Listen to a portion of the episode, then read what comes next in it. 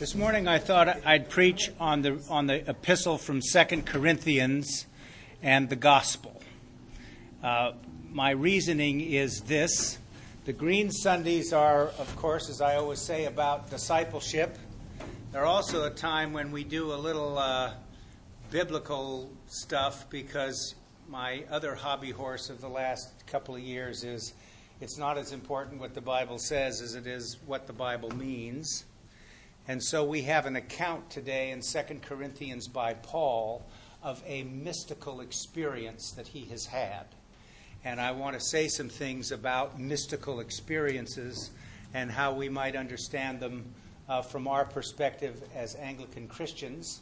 And to say then something that I have said more than once in the past about the Anglican spiritual tradition, what influences the way in which we understand the spiritual life and where mystical experiences or mysticism fits in.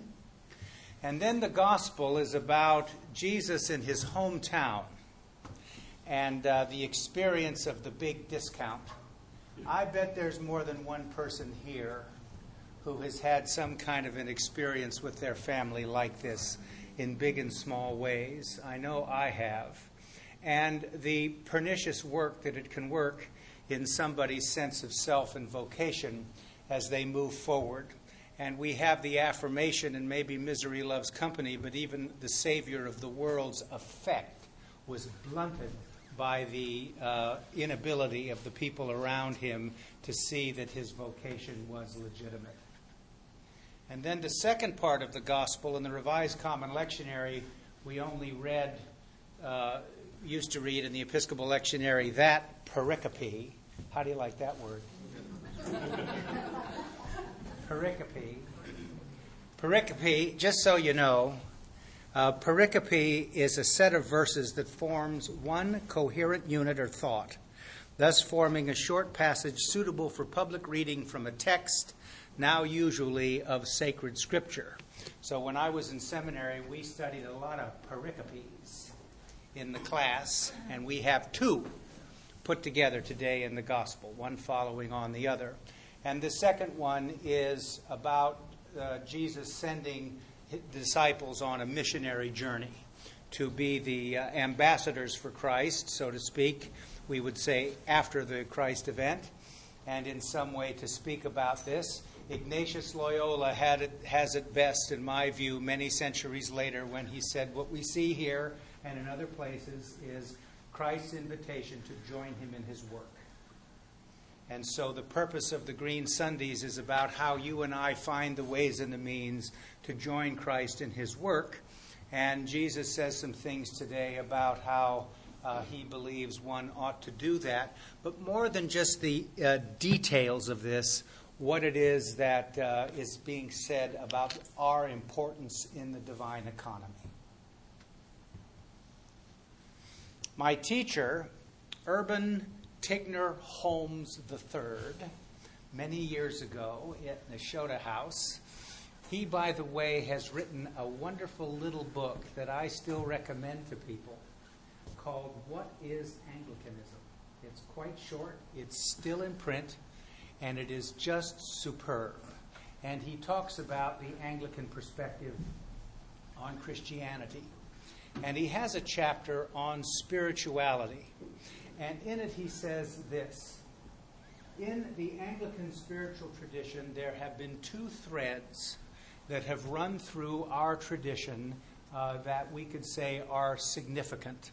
He refers to the first one as pietism, and the second one as mysticism.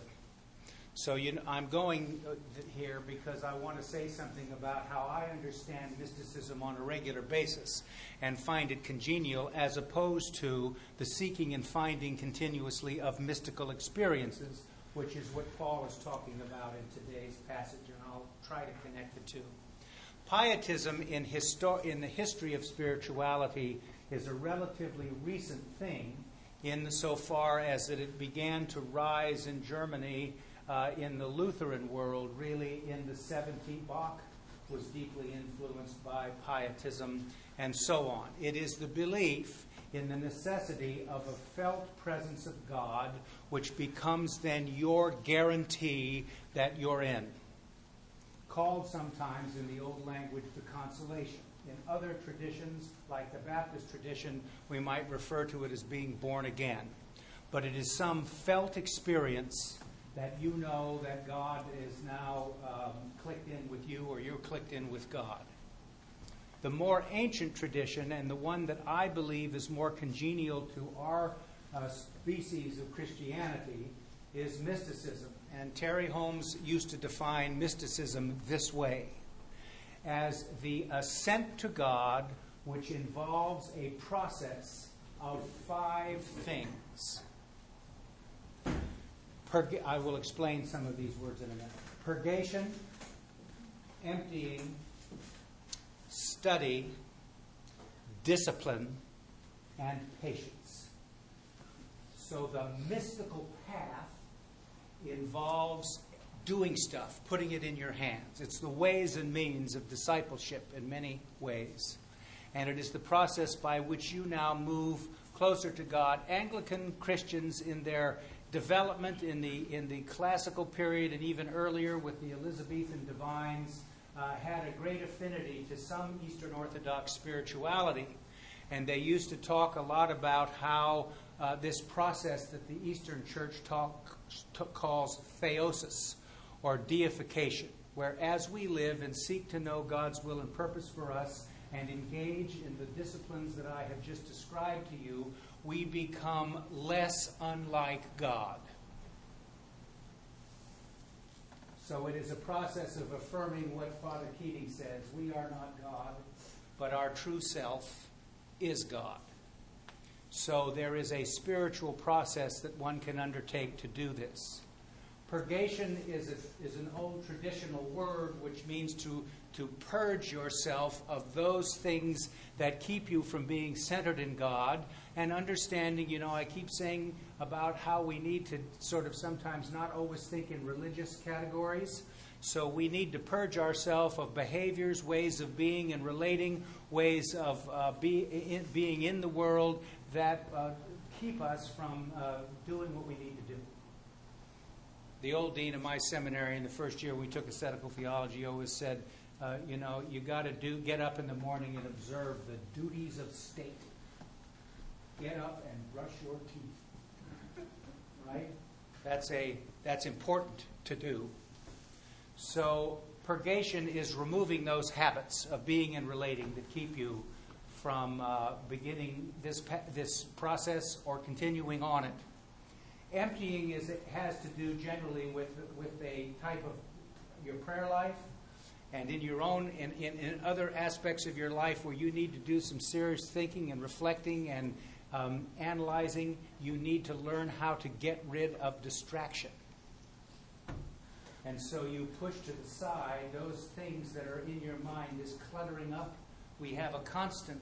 It's, it's uh, Father Keating refers to it as like sitting in front of the Suez Canal and watching the ships. That's what's going on in our head, you know, some form of constant movement. None of us have a, uh, the perfect ability to rid ourselves of that, but we can learn somehow to push it aside and to concentrate in some way and stay focused on the things that we need to stay focused on. I one time made a retreat at the Benedictine Monastery at Three Rivers, Michigan, which is an Episcopal Benedictine monastery. And I was talking to Father Leo, the oldest monk there, and I was telling him about how distracted I was about stuff. And he said, Well, you know, David, sometimes when you're distracted, all you can offer is the distraction. So do it. You know, just own up to it. I'm just so distracted here, I can't, you know, hear myself think, right? And uh, remember, thinking is, uh, or prayer sometimes can be understood as a piece of straight thinking about God. But this also means, shorn of its religious vocabulary, that uh, emptying has something to do with learning how to focus and pay attention and we're in a world with the remote. You know, so as soon as it gets boring, or we're wondering if there's something better somewhere else, we're off, and the ability to sit and focus is not there. Purgation, emptying, study. Be the best student of the deep things of Christian faith and belief that you can be. Be the best student of all of the things that you need to be a student of in order to function at a high level and to pursue excellence. So you need to keep up. It's very important. You know? So if you have a field that you're involved in or something like this, you need to, to stay up and you need to read about it or do whatever you need to do in order to uh, maintain uh, that level of excellence. So study is part of this. Um, discipline. The cultivation of the interior self regulation to meet the demands and the opportunities that are in front of you. So that means that all of us need to learn how to do that. One of the things that's, again, very hard for our culture is that discipline involves the self regulation of instinctual drives. All, it, anytime you hear people talk to you about, well, this is natural, right? Well, there's a lot of stuff that's natural, isn't there? And sometimes we need to embrace it, and sometimes we've tried to live at a level above natural that isn't healthy. But at the same time, we also spend the time we need to or should on not doing the things that come naturally, regulating them, or doing them when it is appropriate to do them. Right? Impulse control, as it turns out, is something that's important for people if they're going to be effective. So it may have something to do with, with that. That's part of the mystical path. And finally, the most difficult one of all is patience. And that's that if you engage in these processes and believe that you're going to come out the other end in some uh, not too distant future, you're fooling yourself because things are not going to turn out that way. And Paul tells us that as a result of his experience, for example, he has been given a thorn in the flesh. That doesn't seem like a very good reward for having a very profound mystical experience. But anyway, think about mysticism as the journey uh, towards uh, being centered in God. Paul, in this section of Second Corinthians, is engaged in a uh, elaborate defense of his apostleship. Because in his absence, there are people who have come into Corinth and who have said that his teaching is inauthentic and that their teaching is authentic. And apparently, one of the things that they have said to the people in Corinth is that it is not only necessary to have these mystical experiences, but they, the teachers, seem to be having one right after another. And so Paul, who has been relative, has been reticent to speak of these things to the Corinthian congregation, now is compelled in an almost oblique way. He refers to the to himself in the third person as having had this profound mystical experience. Biblical scholars would tell you that within the first century AD, there are four well known rabbis who have described uh, experiences in real life like this. So when Paul talks about what he said there, which is sort of baffling to me and probably to you, it's something that in the thought world of his day would have been, there would have been people who could have made the connections probably a little bit better uh, than we can. But he says, as the result of this, he has, uh, can, you know, he's, he's, he's right up there with anybody who's had a profound experience, but he says, the only thing I want to commend myself by is how you see me be and relate here. Not the credentials that I uh, may give you with regard to a lot of things that, in, to be frank, are very hard to substantiate and very hard to uh, repeat in any important way. But one of the great lines in this is well, there are a number of great lines, but in order to keep me from being too elated. In the recovery movement, sometimes in some parts of the country, they say, May your recovery be slow.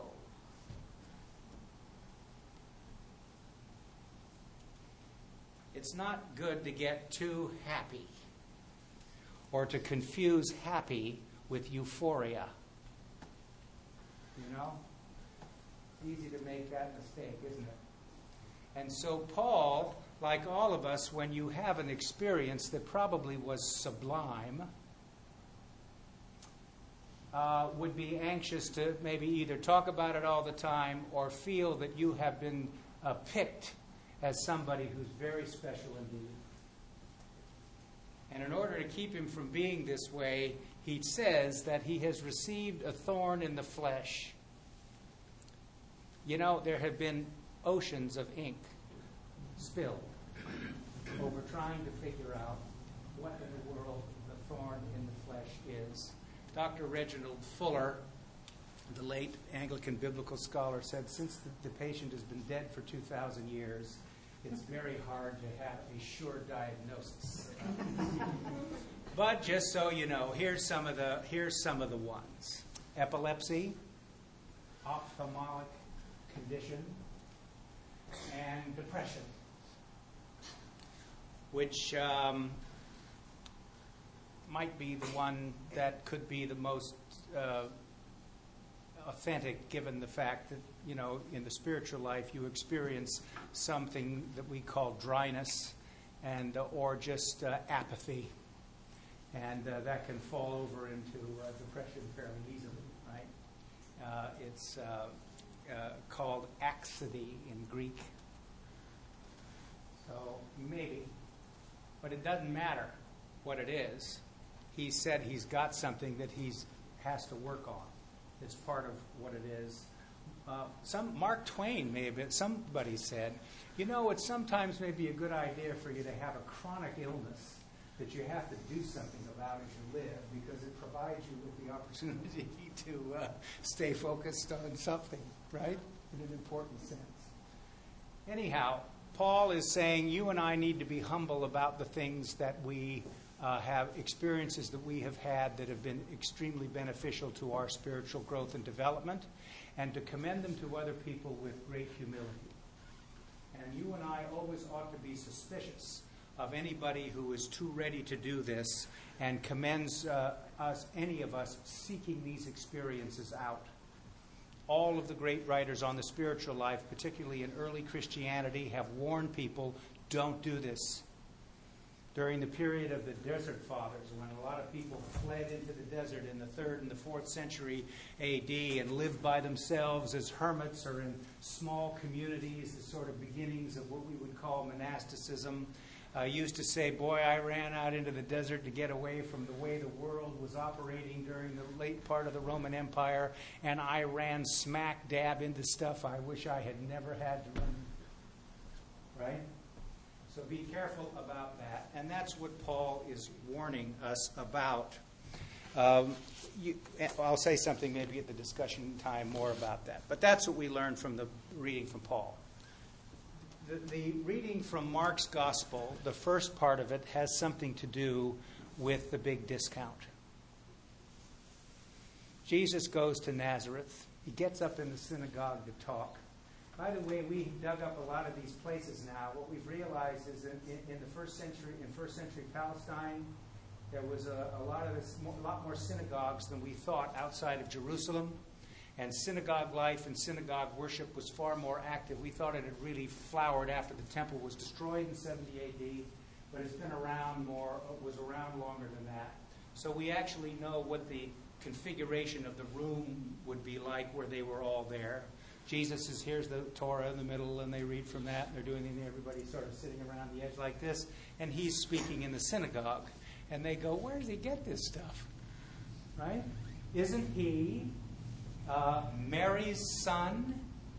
Inside baseball readers would say, "Why didn't is no mention made of Joseph? Perhaps already in Nazareth there are some rumors going around about Jesus'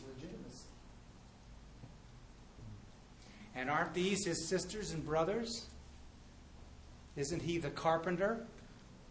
Nobody would believe for a minute that the reason Jesus can say and do these things is because he is centered in God.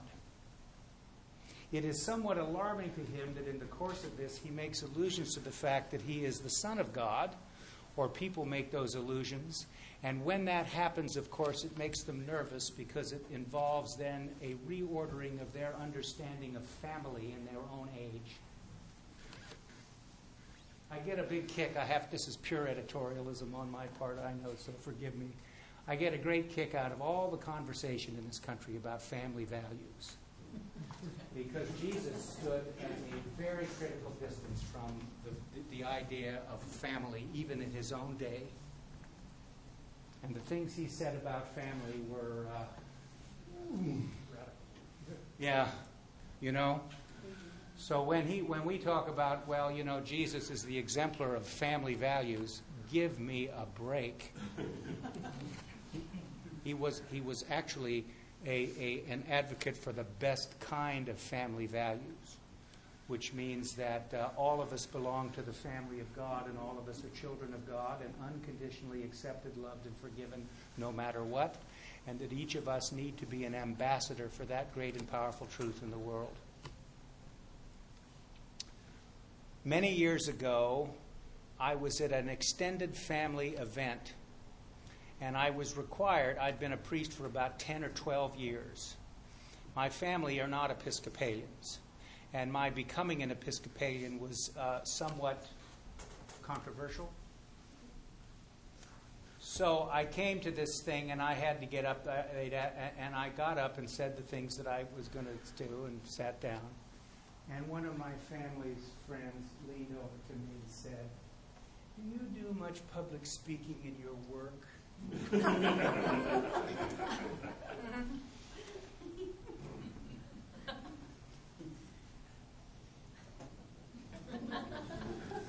I said, A little. but it nicked me. It made me feel, uh, well, perturbed and it can sort of take the wind out of your sails uh, in a way that it, it, might not if you were feeling a little bit more resilient. Depends on things, right? I mean, there are days, aren't there, when uh, the slightest little inconvenience makes you want to burst into tears, so you never know. In any case, Jesus could do no mighty work there because of this lack of belief and this uh, taking somebody seriously. You know, those of us who want to live through our children vicariously and have a plan for them and want them to do things a certain way or hope they do, or, or, or live their life a certain way and check the boxes and dot the I's and cross the T's and then they uh, live their lives and they don't do the things that way. They do them a different way and uh, sometimes they choose vocations or have uh, a desire to, to do things that just don't fit uh, the mold that we believe ought to be the one. And some people have a terrible time with this. And some people, maybe with some degree of innocence, being generous about this, can say and do things which can involve from time to time some real soul murder. So it's important for us to be careful about this. And the Savior of the world could do no mighty work there except lay his hands and, he, and, and cure a few sick people, it says. So that has great power. And we have a great responsibility to, uh, you know, if you love your kids unconditionally, that's what it means. So what they do, they do. Right? And I always think about that when, uh, when I read this.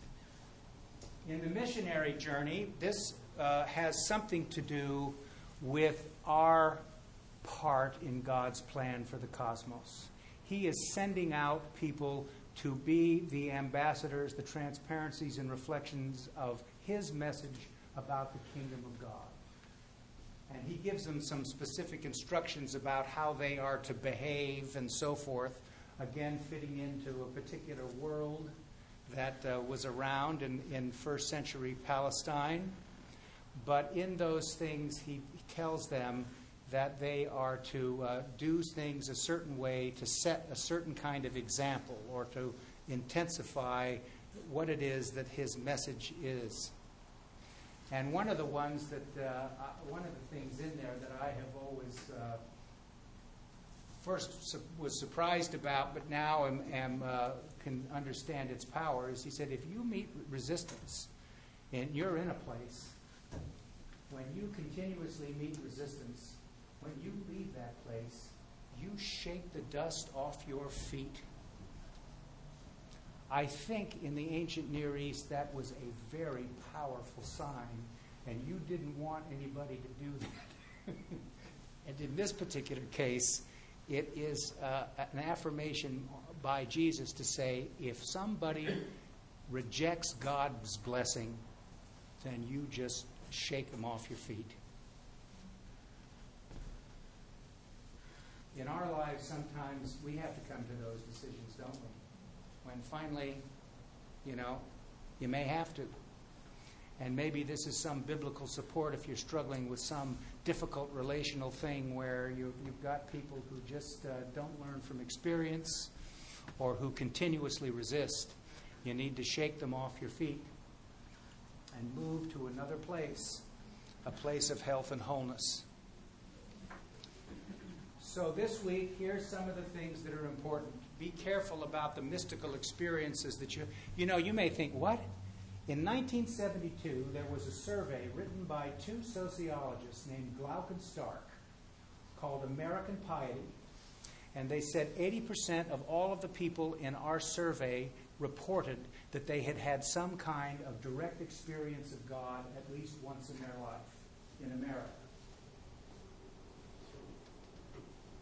So this is not something that uh, people, uh, you know, is, is rare.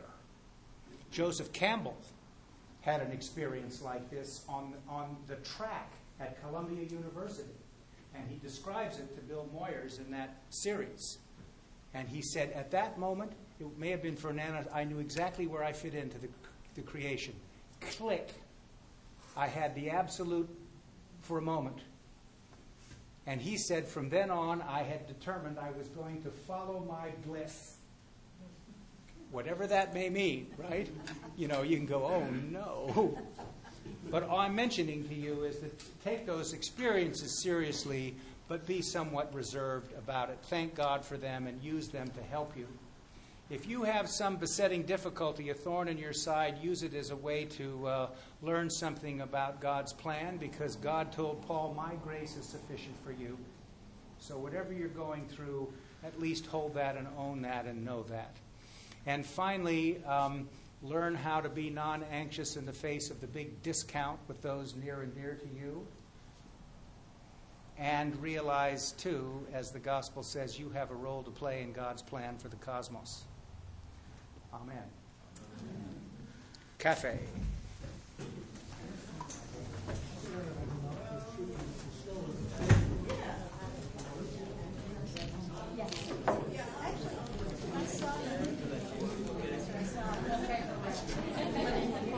Well prepared for your visit to Piskey Land? Uh, today is packing. Oh.